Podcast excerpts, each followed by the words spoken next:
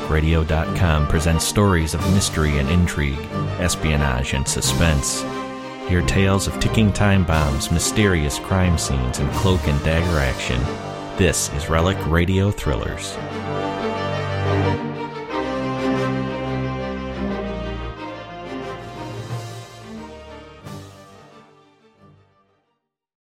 The following is transcribed from an earlier network broadcast.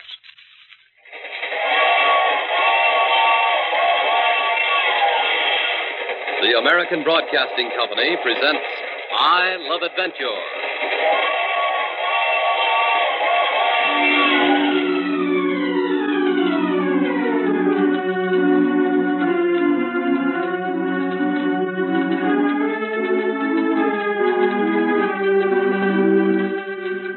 Incident number nine The Girl in the Street, a new Carlton E. Morse production featuring Jack, Doc, and Reggie.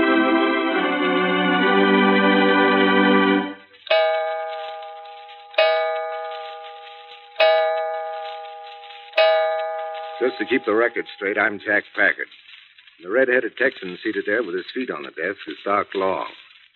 It's four o'clock in the afternoon. The A1 Detective Agency, just off Hollywood Boulevard, and one flight up. Reggie York is down at the Federal Building getting some information on a recent smuggling activity on the Mexican border. And Mary Kay Jones, the cutest secretary in Hollywood, is with him to take down the data. That leaves Doc Long and me in the office. I don't get it, Jack. Why you have to go sending Reggie out on cases which involves having to take along Mary Kay? You said you didn't want that smuggling case. Well, if I'd known it involved taking Mary Kay out for the Are afternoon. you interested in work or in women? Women. That's a silly question. Yeah, I should have known better. Ain't nothing I'm more interested in than women, and ain't never going to be nothing I'm more interested in than women. And I just wish there was more little old female women in the world for me to be interested in. You're wasting your time in a detective office. Oh, I am. If you're so all fired interested in women. Ain't you forgetting Mary Kay Jones? Yeah. Mary Kay Jones. Cutest little secretary that ever crossed her knees to hold up her dictation book. Remember her, son? yeah. Just your size. huh? Jack, that gal has got just about everything a man could ever hope to expect out of life. And all tied up in one bundle as neat and as trim as 40 cents. I think you... It was at that moment that Fred Locke entered the A1 office and started the wheels gone on one of the most insane cases I ever had. It involved Mrs. John Fraser from the very beginning. Mrs. John Fraser, better known as Satin. That she wasn't killed at once is. But there was Fred Locke just entering the A1's office, and this is where it began. I want to talk to Jack Packard That's me. privately, This is Doc Long, one of my partners. alone, private. You mind? Well, yeah, sport, we mind a lot. Look, you two, take a gun at this paper. Here, feast your eyes on it. Oh, Oh, that's it. excuse me for being alive. Go ahead, you two. Talk just as darn private as you want to. Come on. Go ahead. All right, so you're a federal man. What's the pitch? The government wants a case broken fast. It's developing right here in Los Angeles, and we've got to put a man at the head who's completely unidentified with government work. And I'm it, huh? Yep. You won't appear in the case much, not on the surface. But you'll be working like a two tailed cyclone behind the scenes. Are you in it? I'm in it, up to my ears. Who else? Satin Fraser, for one. Oh, Satin Fraser, Mrs. John Fraser. If she comes out of this alive, she'll be the luckiest young woman ever to breathe air.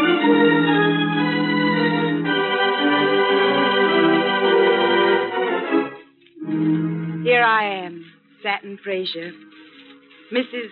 Johnny Fraser, standing in the evening fog on the street corner at Muir Field and Rossmore. A June evening with the sea fog hanging among the newly leafed out trees like gray smoke, and circling around the dim street lamps like moist, glistening halos. I was all alone on the corner, just standing there, so that the headlights of the occasional traffic spotlighted me with sudden brilliance. Just now, two 15 or 16 year old Bobby Soxes joined me on the corner. Their white shoes and socks looked cheap and dingy under the streetlight, and their bare ankles glistened. Their white peekaboo waist gives them a naughty girl and glad of it feeling. And here comes a car. Hi, mousemate. Going our way? Maybe. Which way you going? You hear that, Jim? She wants to know which way we're going. Come on, climb in. Okay. Come on, Julia. Well, open the door, stupid. Here, you two girls, don't do that. Why? Well, do you know these boys? What business is it of yours? Sure, Grandma. What a big nose you got. well, come on, open the door. Door don't work. Come on, Julia. I'll pull you up over. Ah. Up you go.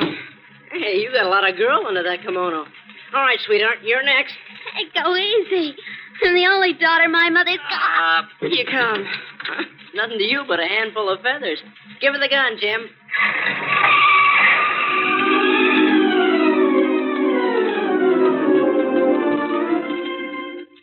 So I just stood there and watched the beginning of another sordid little tragedy of the city streets.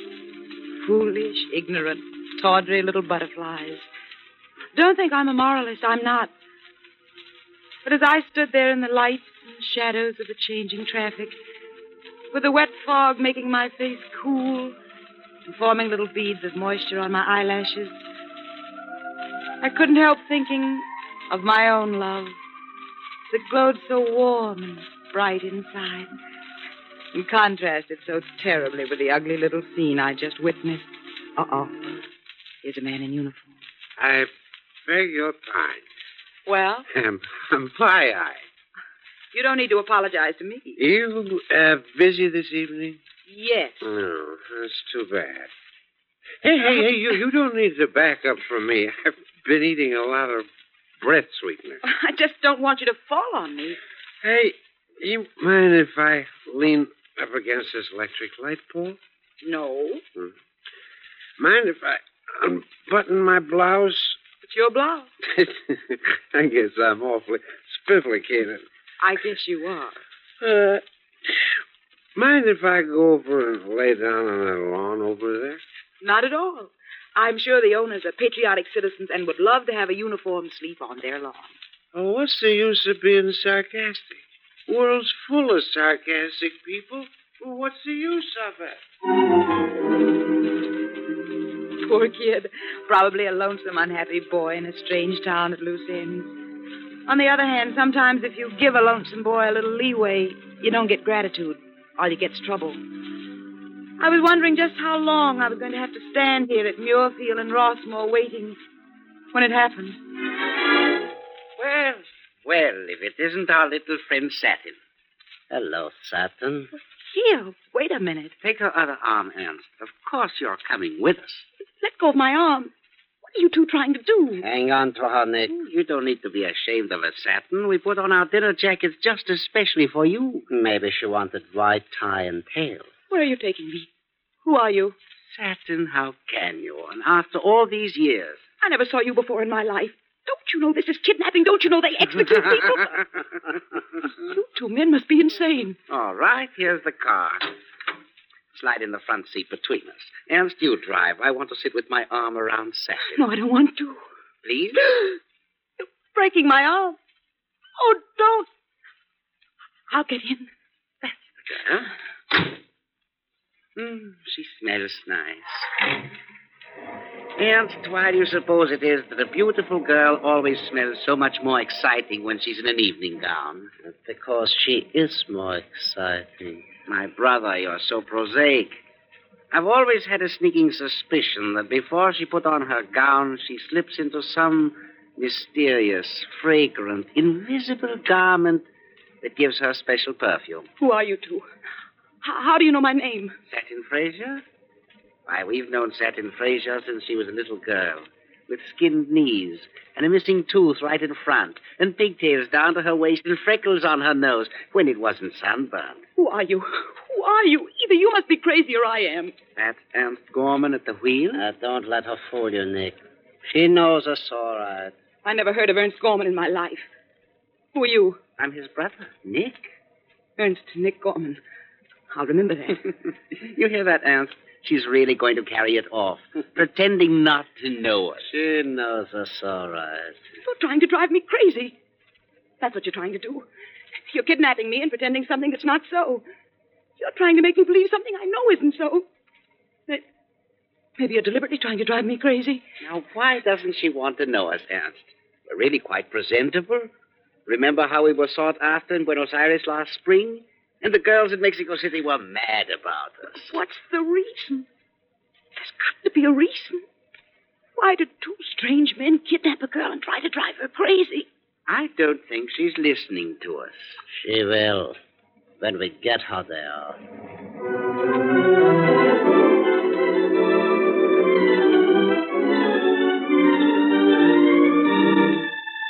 Please. Hurting my arm. I'm afraid we can't trust you, Santin. Did you notice her trying to communicate with a clerk as we came through the lobby? Yeah, I've got the key. I'll kill you if you don't stop hurting me. Let go of my wrist. Right down the hall here. And that wicked, wicked attempt to attract the attention of the elevator operator. Utterly vicious. You torture animals and love it. Uh, watch it, Nick. You don't make her yell before we get in the apartment. Oh, she won't yell, will you, Satin? Get the door open. Women and children first. That's it. now you can have your wrist all to yourself. If you haven't torn the ligaments loose. The same little crybaby as always, huh, Satin? Uh, look around. Look at the apartment. Now do you know where you are? And who Anston Nick Gorman Ah, are? Of course. It's my own apartment. How did you get a key to it? And tell her, how did you get a key to Satin's apartment? Although she didn't know. I, I don't like the way you said that. Oh, come on, Satin. You're not going to tell me I wasn't here in this apartment last evening. You were not. Then where did I get this key? I don't know. Don't you have a convenient memory? No. I'm very broad minded. You don't need to cover up with me. If you gave Ernst a key to your What apartment, are you people trying to do to me? What is this horrible business? do you deny that you flew into San Francisco from Tokyo last Friday? No. That you left a husband in the military diplomatic service behind in Tokyo?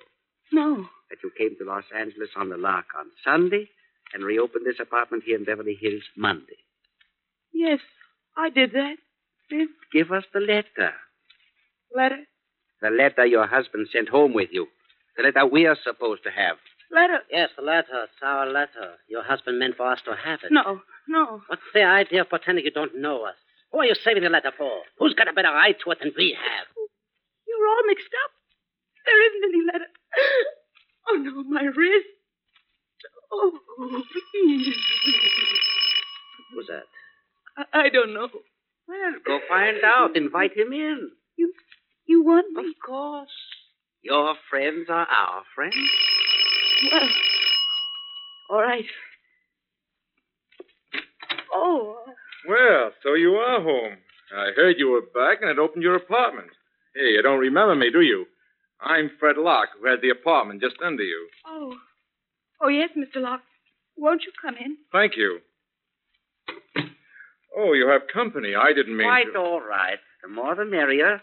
We were just welcoming Saturn back to the United States. I'm Nick Gorman. This is my brother Ernst. I, I'm, I'm sorry. This is Mr. Locke. He, he has the apartment under us. My husband and I knew him quite well before we went to Tokyo. Yeah, yes, that's been, let's see, one, almost two years ago. you know, I came up here on a goodwill mission. Knowing you were just back and alone, I had intended asking you to have dinner with me. Oh, yes, thank you. I, I mean, how thoughtful. Saturn. And after Ernst and I. Don't let me interfere Well, with. it's perfectly all right. Ernst and Nick just dropped in for a cocktail. Well, then, if you gentlemen will excuse us, why. Oh, no! Please! Well, well, well. Mr. Locke's carrying a gun. Uh, So pull him up to the chair while I lash his arms and legs. What are you doing with him? Uh, there you are. What, what are you doing with Mr. Locke? Mr. Locke? Mr. Locke, are you hurt? That's the $64 question. Put a gag in his mouth before I can tell her. Uh. Oh, he's coming out of it. He knows what's happened to him. Well, let him mumble in his handkerchief. Tie it tight. Criminals. Humaniacal criminals. Well, that'll do it. Now then, Satin, darling. I'm sure you don't want to see an innocent man murdered. What's that in your hand? Fancy that, Ernst. Satin never saw a gun equipped with a silencer. Silence. When the gun goes off, it sounds like the pop of a champagne cork. Couldn't kill him. Not with his hands tied behind him. Not with a gag in his mouth and his feet tied to the legs of his chair. Are your knees wobbling? Here, you'd better sit down. Fix her a cocktail, Ernst. I could do with one myself. Please, what's Mr. Locke to you? Not a blessed thing. But unless you give us that letter, we're going to have to kill him to prove to you we mean business. Uh, You wouldn't. Come on. Be a good girl. Give us our letter. I don't know what you're talking about. I don't know you. I don't know anything about any letter. Easy. Easy. Well, that's it, Ernst. Give her the cocktail. Now, drink this. No. Drink. Now, you feel better. What was in that cocktail? You've got one more chance to save Locke here. One more chance. Where's the letter? There isn't any letter. There isn't. At the sound of the first champagne cork, Mr. Locke will have a hole in his stomach. There is no letter. At the sound of the second cork, Mr. Locke will be dead. What did you put in my drink? The letter, the letter. I don't know. I don't know. I don't know. Poor Mr. Oh, Locke. Poor Satin. She's out. Get the ropes off Locke, leave him sitting in the chair. I'll take care of the girl while she's unconscious.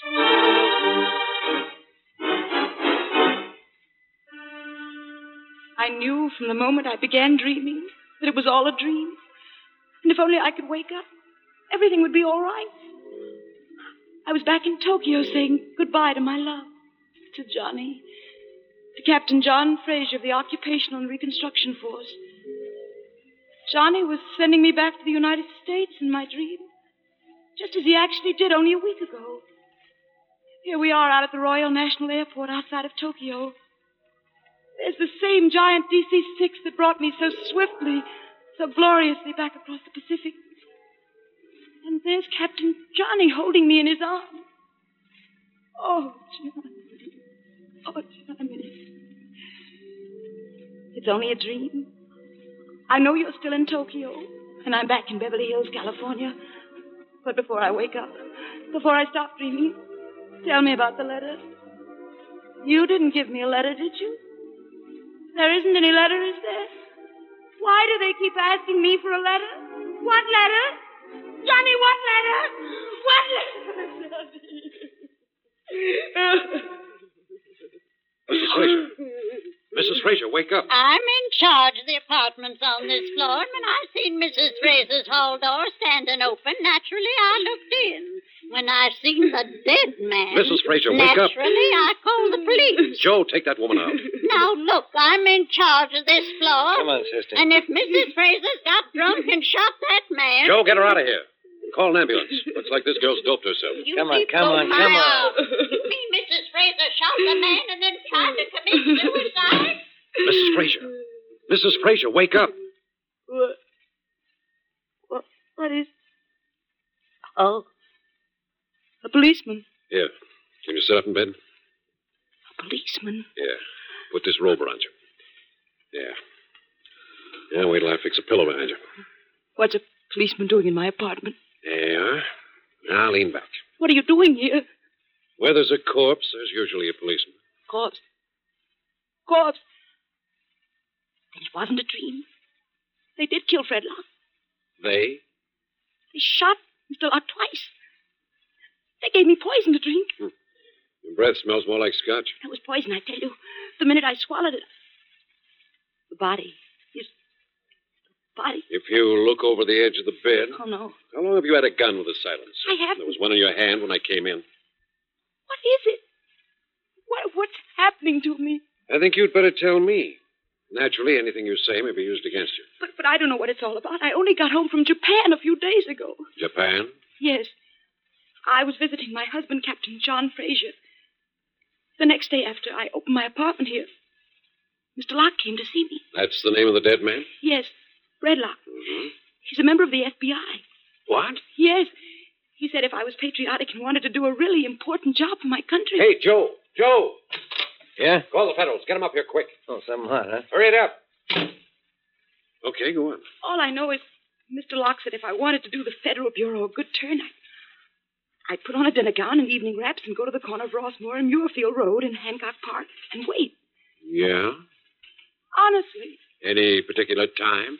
between 9 and 10 on the evening of Wednesday, the 19th. That was last night. That's a pretty funny story, lady. I know it. I don't understand it. All I know is I did what Mr. Locke asked me, and I, I was picked up by two young men in dinner clothes, Hmm. Two? brothers, Nick Gorman and Ernst Gorman. They, they were terrible. Look, look at my wrist, black and blue. They laughed when they did that. Nick said a silencer made a gun sound like a champagne cork. He said, with the sound of the first champagne cork, Mr. Locke will have a hole in his stomach. There he was, gagged, tied to a chair with a hole in his stomach. Holy jumping catfish, girl. with the sound of the second champagne cork, Mr. Locke would be dead. And he was. What was the idea? that they picked me up and brought me back here to my apartment.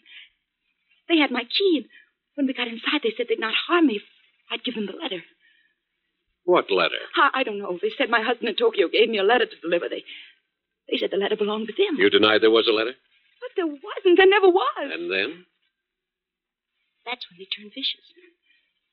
They laughed just the same. Anyway, Mr. Locke came to the door and pretended he was an old friend of my husband's. They jumped on him and tied him to a chair and said they'd kill him unless I gave up the letter. And you stood by and let him? But what could I do? Well, if I had a letter, I. There isn't any letter. There isn't. Don't you understand? There never was. Yeah? One of the boys from the FBI. Go ahead. I'm keeping an eye on the door till the district attorney's boys get here. Hello, Mr. Martin. I'm Jim Peters, homicide. Yeah, yeah. Yeah, I remember you, Peters. This is Mrs. John Fraser. There's the body. Mrs. Fraser says it's what's left of Fred Locke, who told her he was a federal. Yeah, mind if I have a look under the sheet? No, Oh, go ahead. Anything the matter? Yeah, must be. Yeah? Yeah. First place, there's nobody in the apartment named Locke. Second place, I never laid eyes on a man under this sheet before. Well, well, Mrs. Fraser. But he said. Mrs. Fraser, you better climb out of bed and put on some duds. Dutch? You don't want to go down to the station like you are, do you? You've got five minutes to get dressed. Don't try anything funny because every exit's guarded. You better step on it because I'm coming in in five minutes, ready or not. And there I was, trying to scramble into my clothes and be decent by the time the officer opened the door again. Garter belt. Lip. Oh, it's the one that shows. No time to change. Shoes. Stockings last, just in case. The white waist. Brown wool skirt. I wonder if it's cold in jail. Oh, loose button. Do they let you sew buttons on in Morning, Satin. jail? you. How did you get in my bedroom? Aren't you going to say hello to Ernst, too? He's behind you. No. No, no. No, no, don't turn around. Stand just as you are. What are you trying to do to me? The police are right outside the door. All I have to do is All you have to scream. do is scream, and your head will be split wide open. You wouldn't. Want to see my little hatchet? What did I ever do to you two? Look what you're doing to me. You kill a man before my eyes. You drug me and make it look like I did it. Don't. Look so woebegone, Satin. All we want is the letter. Letter, letter, letter. One more screech out of you like that, and I'll do more than put my hand over your mouth. Promise not to lift your voice. Take your hand away. Don't you understand? Please believe me. There isn't any letter. There never was a letter. Hold her hands. No. Yank them behind her. Oh, you devil. Why, you. I hate you. I hate you. Uh, careful, you don't black her eye. It might not look good on the corpse of a suicide. Suicide. We want that letter, and we want it now. Unless we get it, Satin Fraser is going to jump out of that bedroom window over there. Jump? Yes. One story down to a steep slate roof, then nine stories to the pavement. Should be spectacular. Now, there just aren't any men like you. There can't be. Drop one story to a steep roof. A nice long roll down the slates, and then out into space. Stop it. Satin Fraser. Suicide from bedroom window while police wait to take her in for questioning in murder. No, Where's the letter? no. No, no. Take her up. I'll take her feet. No, no. Put your hand over her mouth. That's so. There she wriggles like a, a wet fish. I left the window open. Uh, head first or feet first? Feet first. They No. always drop feet first. No. All right, now. So, When I say three, one, two, three.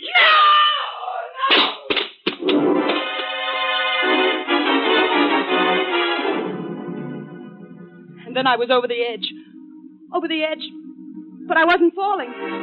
I was over the edge, but I wasn't falling. My belt had caught on something. I was hanging from the eaves. Nine stories up, and I was hanging by my belt. Nine stories up. Nine stories up!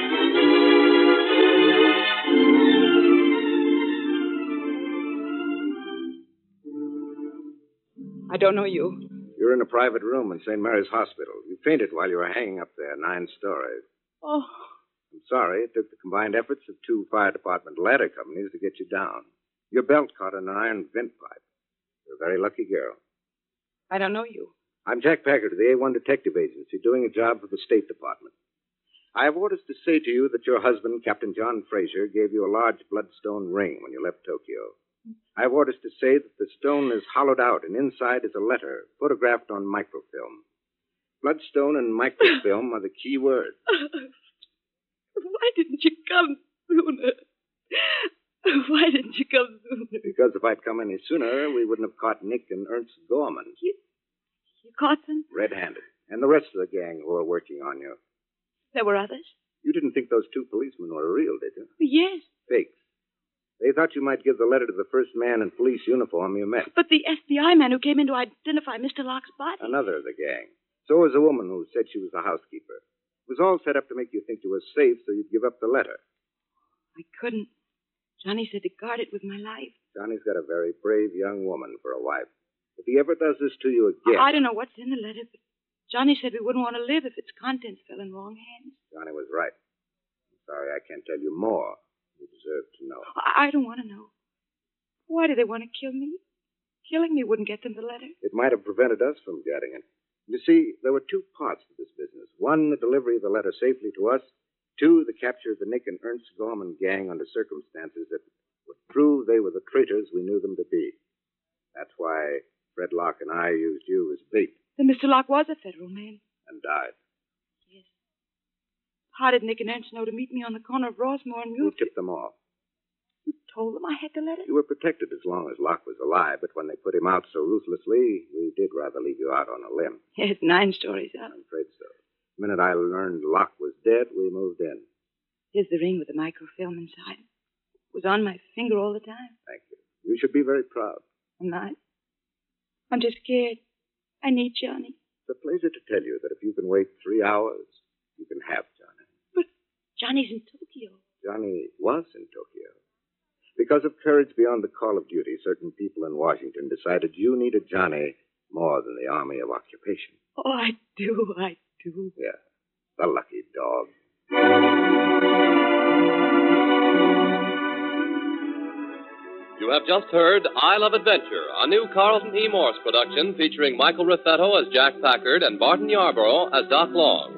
Next week, incident number 10, entitled The Kwang Moon Dagger, an affair of Chicago's Chinatown. Betty Lou Gerson was Satin Frazier in tonight's show. Other players included Peggy Weber, Louis Van Ruten, Russell Thorson, Lou Krugman, Frank Richards, and Dix Davis. The Girl in the Street was written and produced by Carlton E. Morse. Organ music by Rex Corey, your announcer, Jim Butters.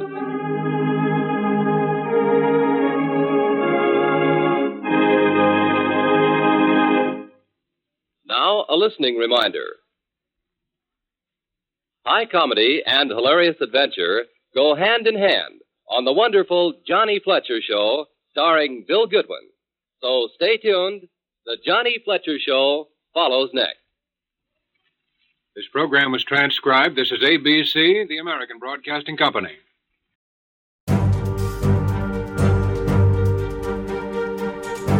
That's the show for this week. Don't forget there are thousands more like it at relicradio.com. Horror, strange tales, science fiction, crime, all available for free. If you'd like to donate to Relic Radio and help keep it all free, you can do that through the website as well. Visit donate.relicradio.com to find out more about that and see the special downloadable sets that are available. My thanks to those who have donated and thanks for listening today. Talk to you again next week.